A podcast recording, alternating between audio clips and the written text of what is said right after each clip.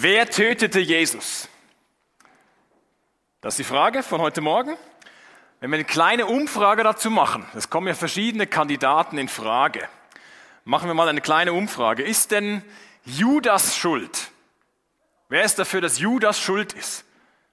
Weil er hat schließlich Jesus an seine Gegner verraten, ausgeliefert. Jemand für Judas? Keiner. Okay.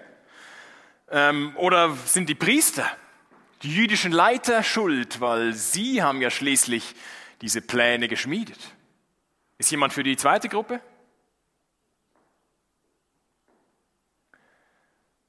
Oder Pilatus. Er sprach schließlich als Vertreter, kannst noch die andere Folie lassen? Er sprach schließlich als Vertreter der römischen Behörden und des römischen Staates, sprach er schließlich das Todesurteil. Pilatus? Oder doch das Volk? Wir haben es gerade eindrücklich hier gehört. Das Volk, das schrie, kreuzige ihn. Mindestens eine Teilschuld trifft, denke ich, auch das Volk. Oder die Soldaten. Sie haben Jesus effektiv ans Kreuz geschlagen. In dem ganzen Bericht, den Matthäus aufgeschrieben hat, der ein Nachfolger von Jesus war, in diesem ganzen Passionsbericht, in dem Bericht von dem Leiden von Jesus, gibt es nur eine Person, die dagegen ist. Pilatus Frau. Nur die ist dagegen. Alle anderen sind in irgendeiner Art und Weise dafür und daran beteiligt, dass Jesus umgebracht wird. Sehen wir es uns genauer an. Eben Pilatus. Über ihn steht dort bei Matthäus im Kapitel 27 geschrieben. Daraufhin, am Schluss haben wir das noch gesehen gerade, daraufhin gab Pilatus ihnen Barabbas frei. Jesus hingegen ließ er auspeitschen und übergab ihn den Soldaten zur Kreuzigung. Bevor die Römer damals ein Todesurteil vollstreckten, ging meist eine Auspeitschung voraus, wie bei Jesus hier. Der Verurteilte wurde zunächst ausgepeitscht und das war äußerst brutal. Und schon das allein konnte häufig zum Tod führen. Die Soldaten die wussten, wie man jemandem Schmerzen zufügt. Diese, diese Peitsche, die bestand aus Leder und die war mit scharfen Knochen oder Bleistücken versetzt. Die Juden kannten auch diese, diese Strafe. Bei den Juden war es immerhin noch begrenzt auf 39 Schläge, was schon brutal genug ist. Bei den Römern gab es keine Begrenzung der Schläge. Das muss man sich mal vorstellen. Jesus, bevor er auf die Erde kam, hatte es bei seinem Vater im Himmel perfekt. Perfekte Umgebung, Harmonie, Liebe, kein Leid und, und keine Schmerzen. Und dann kommt Jesus, der Sohn Gottes, in seiner Größe auf diese Erde, zwängt sich in den Körper eines Menschen und nimmt zahlreichen Menschen ihre Schmerzen ab, indem er sie gesund macht, indem er ihnen hilft. Und jetzt, und jetzt wird sein Körper von grausamen Schlägen misshandelt. Das Erstaunliche daran ist, dass Jesus es vorher gewusst hat. Er hatte eins zu eins davon gesprochen, als er mit seinen Jüngern noch in Freiheit Richtung Jerusalem unterwegs war. Da sagte er Folgendes. Dann werden sie ihn, und er spricht von sich, werden sie ihn den Römern ausliefern und die werden ihn verspotten, auspeitschen und kreuzigen. Doch am dritten Tag wird er von den Toten auferweckt werden. Jesus wusste, was ihn erwartet. wenn du, wenn du körperlich leiden musst, wenn du vielleicht starke Schmerzen hast, dann ist das nicht so einfach, das jemand anderem verständlich zu machen, der das einfach nicht empfindet und der probieren kann, dich ernst zu nehmen und, und nachzufragen, aber er, er, wird es, er wird es irgendwie nicht verstehen können. Aber Jesus versteht es. Jesus hat selber am eigenen Körper das erlebt, was es bedeutet, schlimmste Schmerzen zu ertragen. Er kann das nachfühlen und er kam genau auch unter anderem deswegen, dass eines Tages alle Schmerzen beendet sein werden. Spätestens in Gottes neuer Welt. Also Pilatus hat diese Strafe angeordnet und damit ist er zumindest mitschuldig am Leiden von Jesus. Gehen wir einen Schritt weiter zu den Soldaten. Über sie steht Folgendes. Die Soldaten des Gouverneurs brachten Jesus ins Prätorium und versammelten die ganze Mannschaft um ihn. Sie zogen ihn aus und hängten ihm einen scharlachroten Mantel um, flochten aus Dornenzweigen eine Krone, setzten sie ihm auf den Kopf und drückten ihm einen Stock in die rechte Hand. Dann knieten sie vor ihm nieder, verspotteten ihn und riefen, es lebe der König der Juden. Sie spuckten ihn an, nahmen den Stock und schlugen ihm damit auf den Kopf. Nachdem sie so ihren Spott mit ihm getrieben hatten, zogen sie den Mantel aus und legten ihm seine eigenen Kleider wieder an. Dann führten sie ihn ab, um ihn zu kreuzigen.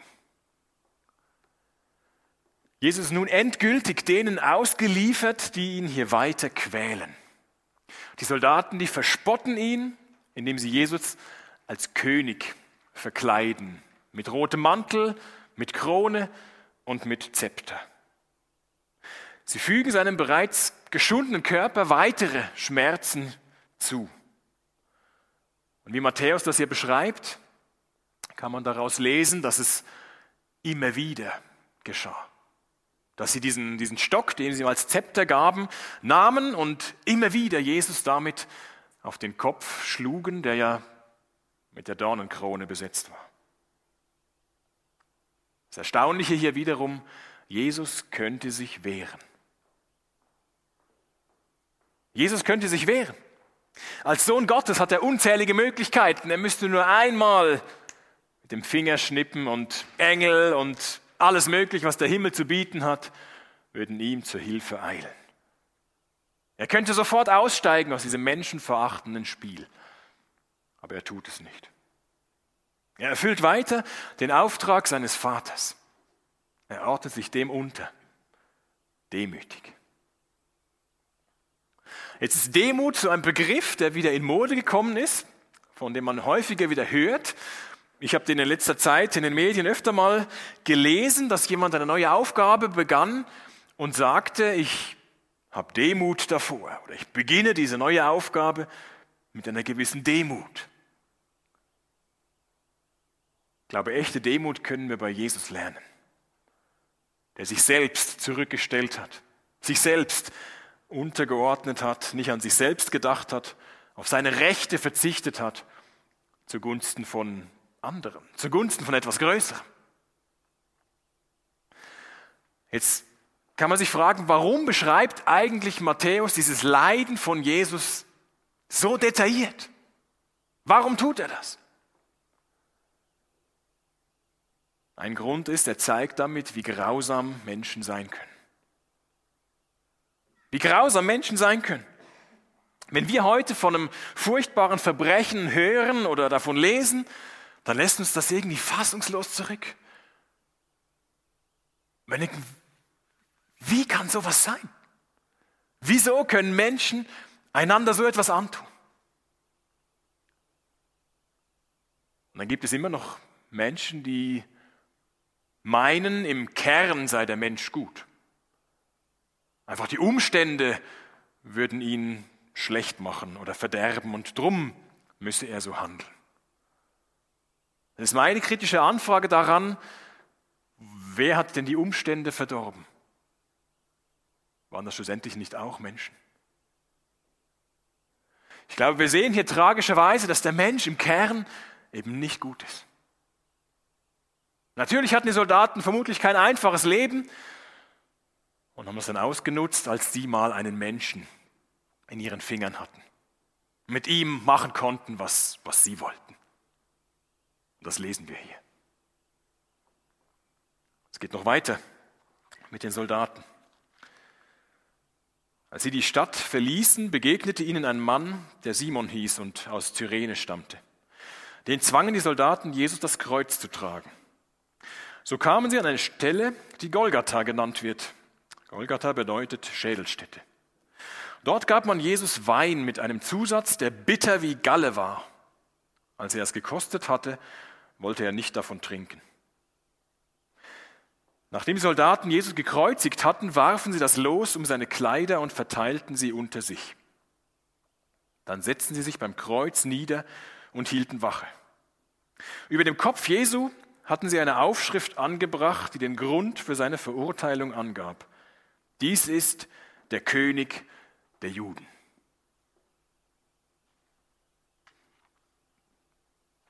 Der Spott setzt sich also fort. Dieser Trank, der Jesus da angeboten wird, das war nicht gut gemeint, um irgendwelche Schmerzen zu lindern, sondern war ein weiteres Element, um Jesus zu quälen. Wir lesen davon, er war bitter wie Galle, mit irgendeinem Zusatz versehen, um Jesus noch mehr zu quälen.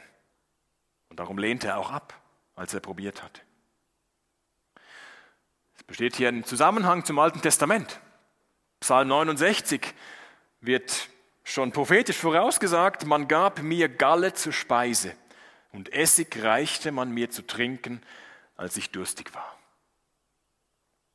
Dieses Geschehen am Kreuz ist nicht auf einmal irgendwie aus dem luftleeren Raum passiert, sondern ist im Alten Testament angekündigt und erfüllt sich jetzt. Haben wir letzte Woche gesehen, äh, vergangenen Sonntag, wo sich der Plan, der böse Plan der Menschen und der gute Plan Gottes irgendwie verwoben gemeinsam erfüllen, zu dem guten Ziel, das Gott verfolgt.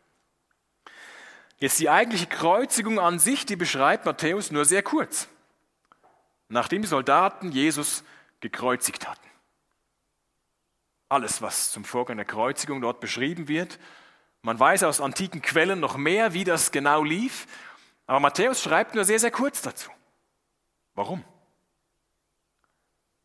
Nun, weil die Leute, die das zunächst lasen, einige Jahre nachdem das passiert war, die hatten das sehr wohl vor Augen, wie das war. Vielleicht alle schon mal das miterlebt, was mit einem Verbrecher geschah, als er gekreuzigt wurde. Und darum führt Matthäus das ja gar nicht weiter aus. Aber warum wurde Jesus eigentlich gerade gekreuzigt? Es gab noch andere Varianten oder andere Methoden, einen Schwerverbrecher zu bestrafen oder zu töten. Es gab beispielsweise die Variante, die damals bekannt war oder auch angewendet wurde, einen Felssturz, also einen Verurteilten von einem Felsen zu stürzen, sodass er starb. Ein schneller Tod. Aber bewusst wird hier die Kreuzigung angewendet. Eine grausame, qualvolle Art, für den Verurteilten zu sterben. Eine Demütigung, öffentlich für Sklaven und schwere Verbrecher sonst nur angewendet. Für römische Bürger generell verboten. Außer explizit würde der römische Kaiser das befehlen. Sonst für römische Bürger nicht gestattet. Diese spezielle Strafe bedeutete für den Verurteilten unerträgliche Qual mit Blutverlust, Schmerzen und Atemnot. Und ein Nebeneffekt bestand sicher darin, dass die, die das mitbekamen, abgeschreckt waren und gewarnt waren davor, was passieren könnte, wenn sie das Gesetz übertreten, in einem schlimmen Fall. Die Soldaten, die das ausführen, trifft also mindestens, meines Erachtens, eine Teilschuld an dem Tod von Jesus. Wie sieht es aus mit der jüdischen Bevölkerung?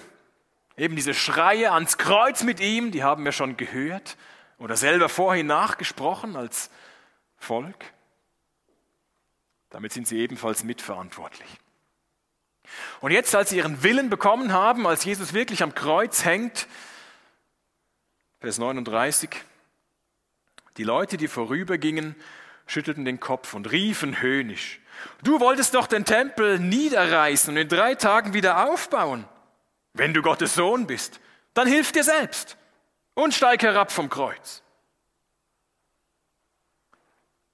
Auch sie, auch das Volk, das jüdische Volk, auch sie lästern über Jesus. Und sie erinnern sich an seine frühere Behauptung, die sie mal aufgeschnappt hatten in Jerusalem, als er dort war. Und so irgendwas sagte von den Tempel abbrechen und nach drei Tagen wieder aufbauen. Und darum zitieren sie das hier und verhöhnen ihn damit. Allerdings hatten sie Jesus damals schon missverstanden. Er redete nicht von dem Tempelgebäude. Er redete davon, dieses Tempelgebäude als Ort der Begegnung mit dem lebendigen Gott, das wird seine Gültigkeit verlieren. Der neue Tempel, sagte Jesus damals, das bin ich. Mein Körper wird abgebrochen werden, wird sterben und nach drei Tagen wieder aufgebaut werden, ins Leben zurückkehren und der Ort sein, wo die Begegnung mit Gott stattfindet. Das hatten sie damals schon missverstanden. Und das zitieren sie hier. Bis heute ist das auch für uns ein guter Grundsatz, dass wir erst versuchen, andere zu verstehen, bevor wir reagieren. Erst recht über Social Media kann so viel an negativem oder wenn man über WhatsApp sich irgendwie ausgetauscht hat und es dann aber nicht direkt vom anderen gehört hat, sondern irgendwie noch denkt, ja, wie meint der das jetzt? Er könnte es so meinen oder sie könnte das jetzt so meinen und das rein interpretiert und vielleicht sogar weiter sagt, bevor man den anderen richtig verstanden hat. Ein negatives Beispiel, wozu das führen kann, sehen wir hier. Jetzt in die gleiche Kerbe wie das Volk schlagen auch die führenden Juden. Vers 41. Ebenso machten sich die führenden Priester und die Schriftgelehrten und Ältesten über ihn lustig. Anderen hat er geholfen, aber sich selbst kann er nicht helfen, spotteten sie. Er ist ja der König von Israel. Soll er doch jetzt vom Kreuz herabsteigen? Dann werden wir an ihn glauben. Er hat auf Gott vertraut der soll ihn jetzt befreien, wenn er Freude an ihm hat. Er hat ja gesagt, ich bin Gottes Sohn.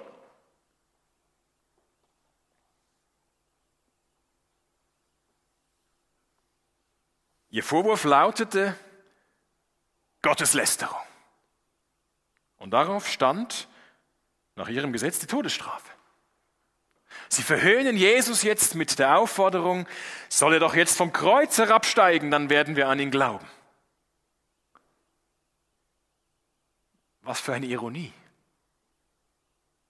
Jesus könnte das. In einem Augenblick vom Kreuz herabsteigen. Aber würde er das tun, wäre alles umsonst gewesen. Würde das auch Ihnen überhaupt nichts nützen.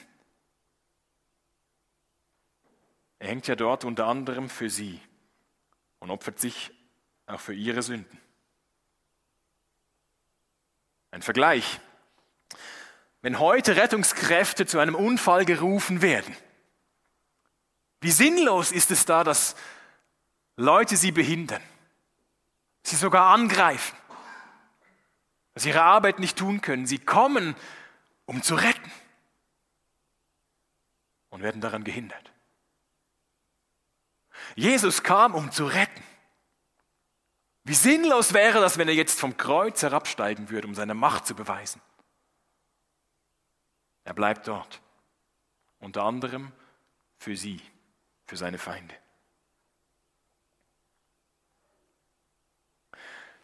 Es geht weiter mit noch mehr Spott.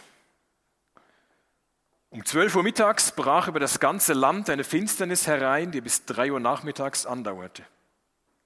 Gegen 3 Uhr schrie Jesus laut, Eli, Eli, lema sabachthani. Das bedeutet, mein Gott, mein Gott, warum hast du mich verlassen? Einige der Umstehenden sagten, als sie das hörten, er ruft Elia. Sofort lief einer los und holte einen Schwamm, tauchte ihn in Weinessig, steckte ihn auf einen Stab und hielt ihn Jesus zum Trinken hin. Wartet, riefen die anderen. Wir wollen sehen, ob Elia kommt und ihn rettet. Jesus aber schrie noch einmal laut auf, dann starb er. Jesus, das Licht der Welt, erlebt hier buchstäblich die Dunkelheit der Strafe Gottes. Darum auch sein verzweifelter Schrei. Mein Gott, mein Gott, warum hast du mich verlassen? Das ist ein direktes Zitat aus dem Psalm 22, wo genau das Gleiche David schon mal gebetet hat. Mein Gott, mein Gott, warum hast du mich verlassen? Psalm 22. Jesus ist nicht gefühlt vom Vater irgendwie verlassen, aber eigentlich ist er schon noch da.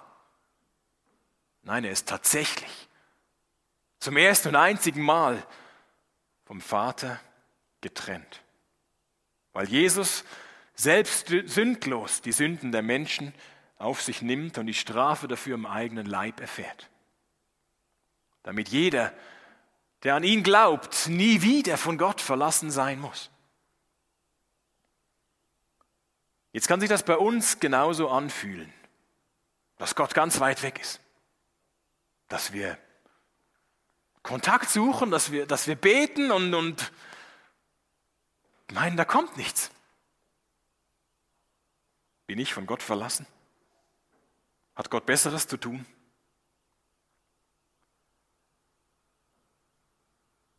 Wie Jesus können auch wir ihm das sagen. Und einander helfen, an ihm festzuhalten in so einer Situation. Mit der Gewissheit, eine Strafe wird nur einmal verhängt, nur einmal ausgesprochen. Die Strafe für Sünden hat Jesus schon getragen. Wie er werden wir niemals von Gott verlassen sein. Kommen wir zur letzten Gruppe, die mitverantwortlich ist für den Tod von Jesus. Wir alle. Wir alle. Jetzt kann man dagegen einwenden, ja, was kann denn ich dafür, was in der Vergangenheit geschehen ist? Letzte Woche gab es unweit von hier diese Straßenkrawalle in Zürich. Sind da automatisch alle Einwohner von Zürich mitverantwortlich? Bin ich mitverantwortlich, nur weil ich zwei Kilometer entfernt wohne? Nein, ich war gar nicht dabei. Ich bin sicher nicht dafür verantwortlich. Kann man Christen heute Verfehlungen der Kirche bei Kreuzzügen und so weiter, Inquisition im Mittelalter, kann man das Christen von heute anlasten? Ich war gar nicht dabei. Ich denke, nein. Man muss das nicht äh, vertuschen oder tun, als wäre das, als wäre das nicht gewesen. Man kann das thematisieren und, und aufarbeiten. Aber, aber ich, war, ich war nicht dabei. Warum sollte denn das mit dem Tod von Jesus anders sein? Warum sollte ich etwas dafür können, dass circa 30 nach Christus Jesus starb? Es liegt am tieferen Sinn des Todes des Sohnes Gottes. Er wurde bereits vorausgesagt.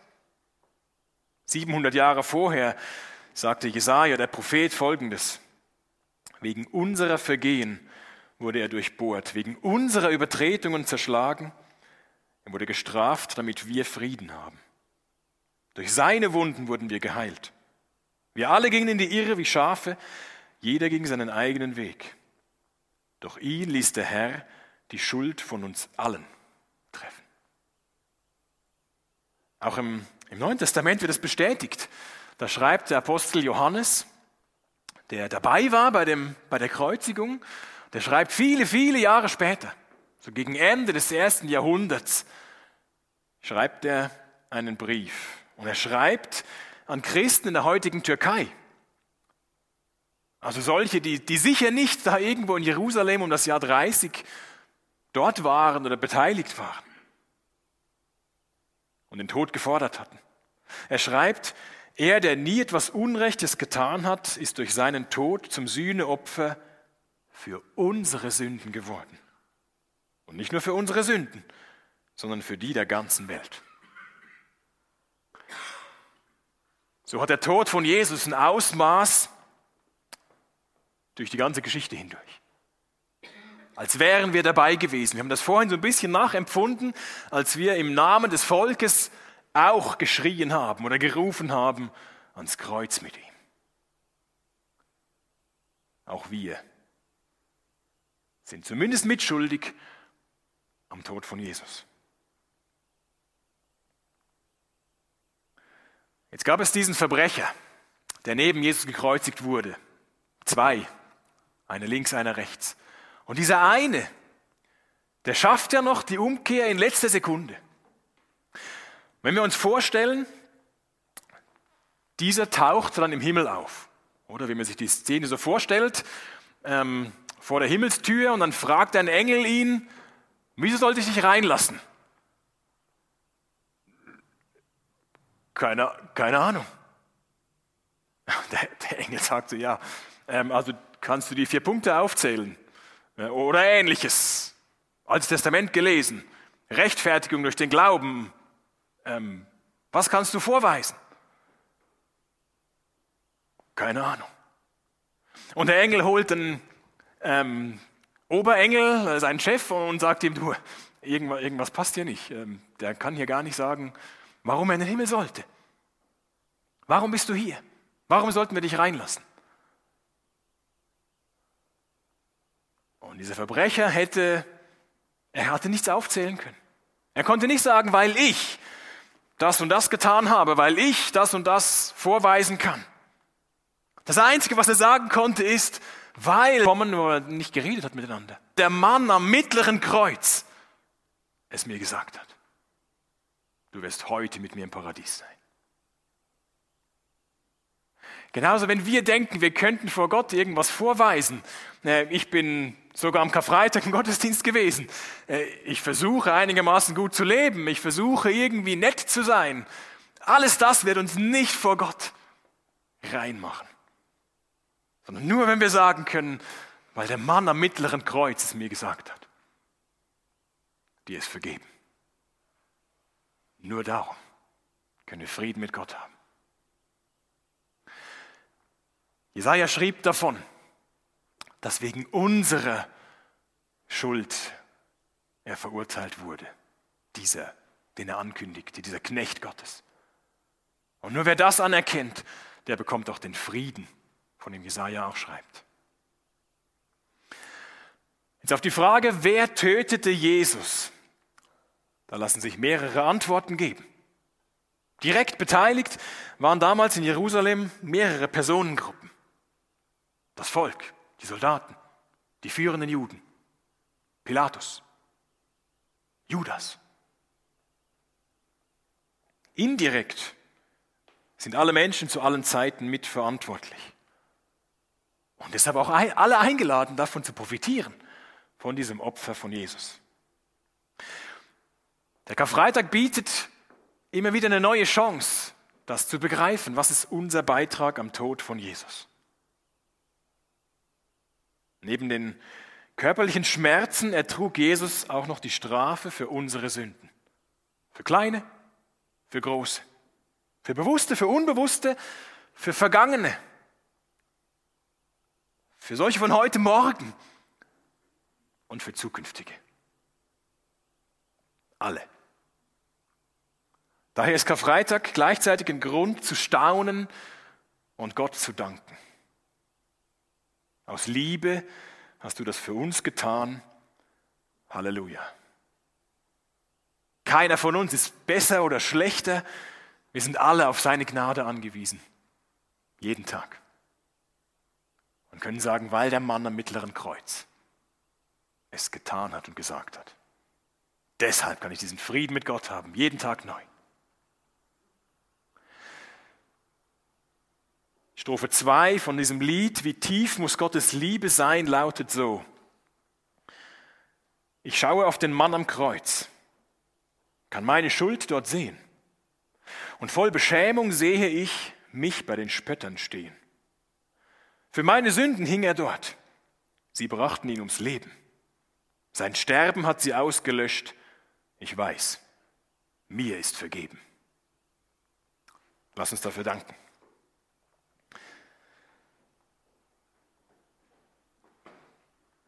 Danke, Herr,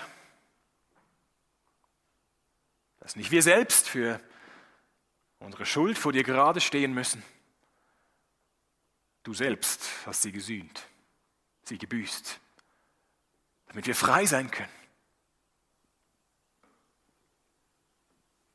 Hilf uns das nicht so schnell zu vergessen, sondern immer wieder daran zu denken und deine Freiheit und deinen Frieden anzunehmen und zu erleben. Uns gegenseitig zuzugestehen, uns gegenseitig zu vergeben und deine Liebe mit anderen zu teilen. Danke, Herr. Du hast Unglaubliches getan. Fülle uns mit einer Freude an dir, die dich liebt und die dich ehrt, weil du uns zuerst geliebt hast. Danke, Herr. Amen.